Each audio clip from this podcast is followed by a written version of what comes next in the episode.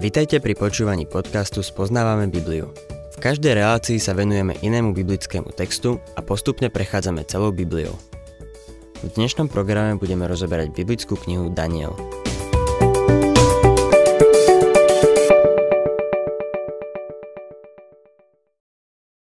Milí poslucháči, šiesta kapitola proroka Daniela je azda najznámejšia kapitola tejto knihy. Je o Danielovi v jame levou. Táto kapitola uzatvára historickú časť a na budúce sa pozrieme na 7. kapitolu, ktorou vlastne začína prorocká časť tejto knihy. Hoci je pravda, že aj v tejto prvej časti sme mali proroctvá. Domnievam sa, že každá historická udalosť, ktorá je tu zaznamenaná, je zaznamenaná z nejakého dôvodu. Približujú nám totiž duchovný obraz toho, čo sa deje dnes alebo sa bude diať v budúcnosti. Otvorme si 6. kapitolu proroka Daniela a budem čítať druhý a tretí verš. Darius uznal za vhodné ustanoviť nad kráľovstvom 120 satrapov, aby boli rozložení po celom kráľovstve. A nad nimi troch vysokých úradníkov, z ktorých jeden bol Daniel. Im satrapovia podávali správy, aby neobťažovali kráľa. Úvod tejto kapitoly nás znovu posúva v dejinách dopredu. Babylonská ríša, hlava zo zlata zmizla. Stratila postavenie svetovej veľmoci číslo 1. Namiesto nej máme Mécko-Perskú ríšu, ktorú sme v Nebukadnesarovom sne mali zobrazenú ako ramená zo striebra. Darius je v sekulárnych dejinách známy ako Darius Kiaxares II a panoval iba dva roky. Kýros, ktorý po ňom nasledoval, bol synom Dáriovej sestry Mundany a Kambisesa Perského. Aj keď sme sa presunuli do ďalšej ríše, stále vidíme Daniela v pozícii predsedu vlády pod Méckým Dáriom. Keď sme preberali tú sochu z Nebukadnesarovho sna, povedali sme si, že v nej vo viacerých ohľadoch pozorujeme postupný úpadok. Či už išlo o kvalitu kovu, zlato je drahšie ako striebro, a striebro je drahšie ako bronz či železo, alebo postavenie. Hlava má väčšiu česť ako chodidlá a tak ďalej. Toto Mécko-Perské kráľovstvo je rozhodne podradnejšie ako to Nebukadnesarovo. Nebukadnesarova vláda bola autokratická a absolútna. S nikým sa o moc nedelil.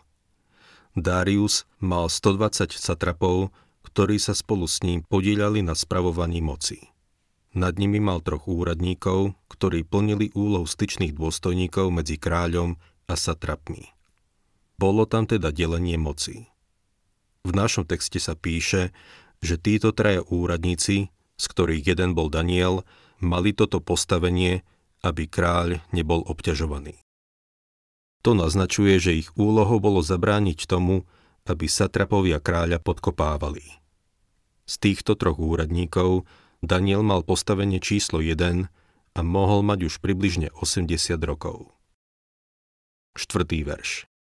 Daniel časom vynikol nad vysokými úradníkmi aj satrapmi, pretože mal výnimočného ducha a kráľ zamýšľal ustanoviť ho nad celým kráľovstvom. Daniel medzi nimi vynikal nielen vekom, ale aj schopnosťami. Mal výnimočného ducha, čo znamená, že bol naplnený duchom. Kráľ mu natoľko dôveroval, že mu dal postavenie hneď vedľa seba. 5. verš Vysokí úradníci a satrapovia sa usilovali nájsť proti Danielovi dôvod na obžalobu v záležitosti kráľovstva. Nemohli však nájsť nejaký dôvod ani zlý počin, pretože Daniel bol dôveryhodný a nedopúšťal sa nejakej nedbanlivosti ani zlého konania. Jedna vec je istá – ak sa ocitneš v pozícii číslo 1, či už v cirkvi, v politike, v škole, či aj doma, budú ťa tí, čo ti závidia sledovať. Ak máš nejakú slabosť, nejakú achilovú petu, odhalia tvoje slabé miesto a využijú ho proti tebe. Daniel mal za sebou pozoruhodný život. Nemohli nájsť nič v jeho charakteri či v minulom živote, čoho by sa mohli chytiť a zneužiť. Je veľa politikov, ktorí by si prijali, keby v minulosti žili a konali inak. Vlastne sa to dá povedať o celom ľudstve. Božie dieťa dnes musí žiť tak, aby obvinenia, ktoré budú proti nemu vznesené, sa nezakladali na pravde. Nemôžeš zabrániť tomu, aby ťa ľudia ohovárali, ale môžeš žiť tak, aby to, čo o tebe rozprávajú, nebola pravda. Veriacim apoštol Pavol prikazuje Filipanom 2, 14 až 15 Všetko robte bez reptania a pochybovania, aby ste boli bezúhonní a nevinní, Boží deti bez poškvrny uprostred zvráteného a skazeného pokolenia. Uprostred neho žiarte ako hviezdy, ktoré osvecujú svet. A v skutkoch Apoštolov 24.16 máme Pavlovo osobné svedectvo. Preto sa aj ja usilujem o to, aby som mal vždy svedomie bezúhony pred Bohom i pred ľuďmi. Inými slovami, Pavol si vedel večer ľahnúť a zaspať bez toho, aby ho trápilo svedomie. Tak by to malo byť s každým veriacím. Niekto raz povedal, že svedomie je niečo, z čoho môže mať radosť iba dobrý človek. Čítajme ďalej šiestý verš. Na to títo muži povedali. Proti Danielovi nenájdeme nejaký dôvod na obžalobu, len ak by sme ho našli v súvislosti so zákonom jeho Boha. Daniel bol iný. Boh robí svoj ľud iným. Keď sa dostal na Nebukadnesarov dvor ako mladý otrok, požiadal o špeciálnu stravu. Odvtedy bol jeho život iný a títo ľudia sú si toho vedomí. Povedali, ak chceme nájsť na ňom niečo zlé, musí sa to týkať jeho náboženstva. Tým v úvodzovkách zlým bolo niečo, čo mohli zneužiť na obvinenie pred kráľom. Podľa týchto politikov Danielovým jediným zraniteľným miestom bolo jeho náboženstvo. Tu jednoznačne išlo o prípad, keď dobro bolo vystavené potupe. Vedeli, že Daniel je verný Bohu a že je od neho závislý. Jeho modlitebný život bol dobre známy. Preto sa rozhodli, že vyvolajú konflikt medzi kráľom a Danielovým náboženstvom. Čítajme verše 7 a 8. Potom sa vysokí úradníci a satrapovia vo veľkom počte zhromaždili u kráľa a povedali mu. Kráľ Darius, ži na veky. Všetci vysokí úradníci tvojho kráľovstva, predáci, satrapovia, radcovia a veľmoži sa uzniesli, že kráľ by mal vydať rozkaz, prísne rozhodnutie, takýto zákaz. Každého, kto by v priebehu 30 dní požiadal o niečo akéhokoľvek boha alebo človeka okrem teba kráľ, hodia do jamy levou. Sprisahanie, ktoré títo satrapovia a vysokí úradníci vymysleli, bolo veľmi zákerné. Kráľ Darius bol dobrý človek. Potvrdzujú to sekulárne dejiny a je to dosť zrejmé aj z knihy Daniel. Darius mal však zraniteľné miesto, ako mnohí z nás, a tým bola jeho márnivosť. Podľahol lichôtkam. Už dávno som prišiel na to, že nie som taký zlý, ako o mne hovoria nepriatelia, a nie som taký dobrý, ako o mne hovoria priatelia. Vždy existuje nebezpečenstvo nechať sa uniesť lichôtkami. Svojim študentom teológie som hovorieval. Priatelia, bez ohľadu na to, aký mizerní kazatelia budete, alebo v akom zbore budete, pán vám vždy pošle nejakú vzácnu pani, ktorá vám povie, aký ste úžasný. Príde za vami po tej najmizernejšej kázni na svete a povie vám. Fíha, mám pocit, že na scéne sa objavil druhý Dwight Moody. Je pekné mať také vzácne tety, ktoré vás budú chcieť tak povzbudiť. Ale neverte im. Bolo by to nebezpečné, keby ste im uverili. Títo muži Dáriovi lichotili a on tomu podľahol. Povedal si, to je super – vypracoval návrh zákona a urobili z toho kráľov výnos. Tak sa povýšil na božstvo a modliť sa mohlo iba k nemu. 9. a 10. verš Takže kráľ, vydaj takéto rozhodnutie a podpíšo ako aj písomný rozkaz, ktorý sa nemôže zmeniť podľa zákona Médov a Peržanov, ktorý nemožno zrušiť. Kráľ Darius teda vydal taký rozkaz písomne. Darius podľahol svojej slabosti a teraz tento rozkaz, podpísaný kráľom, nie je možné zmeniť.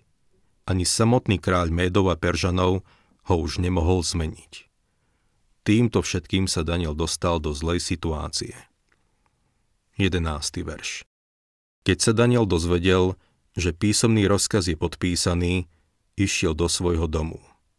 Okná hornej izby smerujúce k Jeruzalemu boli otvorené. Trikrát denne si tam kľakol na kolená, modlil sa a vzdával vďaky pred svojim Bohom tak, ako to robieval predtým. Všimnime si Danielovú reakciu na tento nový zákon. Neurobil nič opovážlivé alebo neuvážené, keď otvoril okná. Robil to už roky.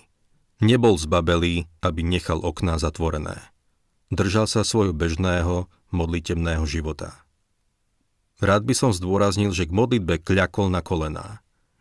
Často sa stretávam s otázkou, v akej polohe najlepšie sa modliť. Vôbec si nemyslím, že poloha pri modlitbe je nejako dôležitá. Viktor Hugo povedal, že duša je veľakrát na kolenách bez ohľadu na to, v akej polohe je telo. Dôležité je to, v akej polohe je duch človeka. Ak si však chcete vybrať nejakú polohu k modlitbe, je to poloha na kolenách. A to je to, čo tu pred sebou máme. Takisto si všimnime, že Daniel sa modlil smerom k Jeruzalemu. To bol smer Danielovho života. Nemienilo zmeniť len kvôli Dáriovmu výnosu. V tej dobe, keď bol Boží ľud mimo Jeruzalemského chrámu, mali sa modliť tým smerom. Dnes nie je miesto, ktoré by malo prednosť pred druhým. Pán Ježiš povedal Samaritánke – Ver mi, žena, že prichádza hodina, keď sa nebudete klaňať Otcovi ani na tomto vrchu, ani v Jeruzaleme. Boh je duch a tí, čo sa mu klaňajú, musia sa klaňať v duchu a pravde. Čítajme ďalej 12. verš. Vtedy ta vtrhli tí muži a našli Daniela modliť sa a vyprosovať si priazeň od Boha. Číhali na Daniela a to je naozaj kompliment. Daniel mal povesť človeka, ktorý neustúpi od svojho presvedčenia. Verše 13 až 15 Potom prišli pred kráľa a pripomenuli mu rozkaz. Kráľ, či si nevydal písomný rozkaz, že kohokoľvek, kto by v priebehu 30 dní požiadal o niečo akéhokoľvek boha alebo človeka okrem teba kráľ, hodia do jamy levou? Kráľ odpovedal. Toto slovo platí, ako zákon Médov a Peržanov, ktorý nemožno zrušiť. Potom povedali kráľovi. Daniel, jeden z judských zajacov, nevenuje pozornosť tebe, kráľ, ani tvojmu príkazu, ktorý si podpísal, ale trikrát denne vyslovuje svoju prozbu. Keď kráľ počul túto reč, nepáčilo sa mu to a zaumienil si, že Daniela zachráni. Až do západu slnka sa usiloval o jeho záchranu. Títo muži upozornili kráľa, že Daniel neposlúchol jeho rozkaz. Pri otvorenom okne sa modlil smerom k Jeruzalemu. Verte mi, toto bolo niečo, čo kráľa rozrušilo. Darius nemohol zmeniť svoj vlastný zákon. Nebukadnesar by mohol. Svedčí to o úpadku, ktorý pozorujeme pri prechode z jedného kráľovstva k druhému. 16. verš Vtedy sa tí muži nahrnuli ku kráľovi a povedali mu. Vec kráľ, že u Médov a Peržanov je nezmeniteľné každé nariadenie, ktoré vydal kráľ. Daniela majú dať do jamy levou a kráľ s tým nemôže nič urobiť. 17. verš Potom kráľ vydal rozkaz. Priviedli Daniela a hodili ho do jamy levou. Kráľ povedal Danielovi – Boh, ktorému ustavične slúžiš, ťa zachráni. Podľa mňa král neveril tomu, čo povedal. Bolo to ako niektoré bezcitné reči, ktoré majú niektorí veriaci. Povedia, ach, pán sa o teba postará. Ale keby boli v takej situácii, až tak by mu nedôverovali. Král Darius však prešiel kus cesty. Spoznal, že Danielov boh je všemohúci a zvrchovaný a že ho môže zachrániť. takisto videl, že Daniel je Bohu verný. Danielovo svedectvo na zhýralom dvore dvoch svetových mocností nie je nič iné ako zázrak. Jeho nenútený a skromný život bol mocným svedectvom o spásnostnej Božej milosti. 18. verš Priniesli kameň a umiestnili ho nad otvor jamy a kráľ ju zapečatil svojim pečatným prstenom aj pečatnými prsteňmi svojich veľmožov, aby sa v Danielovom prípade nič nemohlo zmeniť. Tie levy boli divoké a zúrivé zvieratá. Neboli to bezzubé staré levy. No napriek tomu to bolo to najbezpečnejšie miesto. Myslím si, že Daniel si v tej jame celkom dobre pospal. Zaujímavé je to, že kráľ bol viac rozrušený ako Daniel a pravdepodobne bol vo väčšom nebezpečenstve. 19. verš Potom kráľ išiel do svojho paláca a strávil noc v pôste, bez rozptýlenia a spánku. Kráľ nespal, ale Daniel áno. Darius prebdel celú noc, lebo sa kvôli Danielovi trápil. Verše 20 a 21 Zasvitania kráľ vstal a ponáhľal sa k jame levou. Keď sa blížil k jame, kde bol Daniel, volal k nemu žalostným hlasom. Daniel, služobník živého Boha, bol tvoj Boh, ktorému ustavične slúžiš, schopný zachrániť ťa od levou? Neviem, či očakával, že sa Daniel ozve, ale ozval sa. 22. a 23. verš Daniel kráľovi odpovedal. Kráľ, ži na veky. Môj boh poslal svojho aniela a zatvoril tlamy levou, takže mi neublížili. Lebo videl, že som nevinný a ani pre tebou, kráľ, som sa nedopustil nejakej neprávosti. Kráľ, ži na veky. Daniel ho zdvorilo pozdravil. Bolo to, ako keby sa ho opýtal. Dobre si sa vyspal? Samozrejme, nespal dobre, ale Daniel áno. Daniel podľa všetkého zažil to isté, čo jeho traja priatelia v ohnivej peci. Boží aniel bol ten istý ako ten, ktorého Nebukadnesar videl v ohnivej peci. Predpovedaný Kristus. 24. verš Potom sa kráľ veľmi zaradoval a rozkázal, aby vytiahli Daniela z jamy. Daniela vytiahli z jamy a nenašli na ňom nejakú ujmu, pretože veril svojmu Bohu. Král Darius miloval Daniela a úprimne sa radoval z toho, že bol zachránený. Daniel bol zachránený z viery.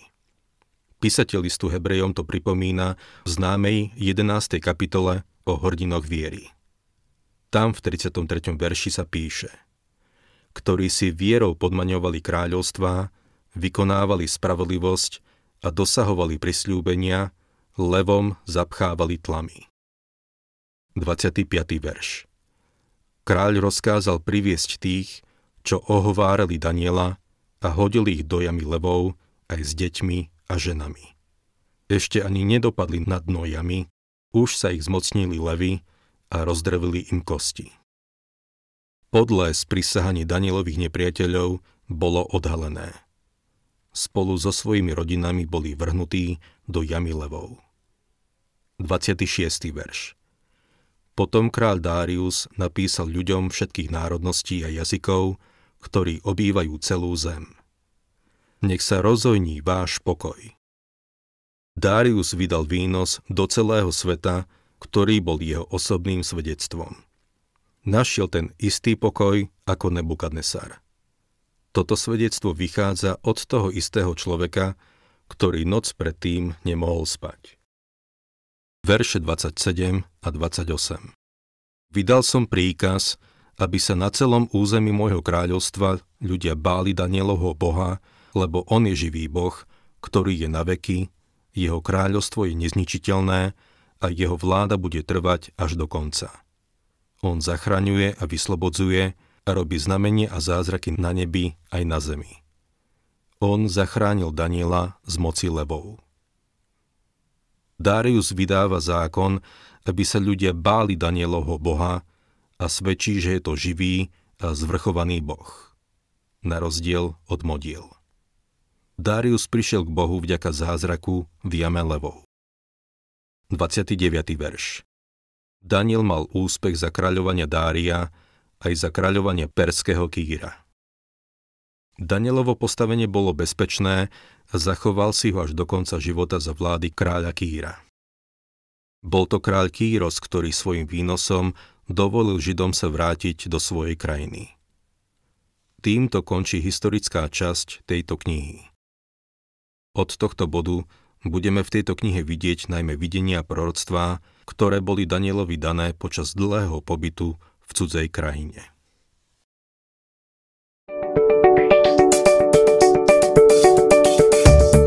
Ak sa vám páči program Spoznávame Bibliu, budeme radi, ak ho odporúčite svojim známym a dáte like, alebo nás začnete sledovať na facebookovej stránke Spoznávame Bibliu. A ak vás niečo oslovilo alebo zaujalo, napíšte nám cez Facebook alebo na adresu spoznávame.bibliu zavinač gmail.com.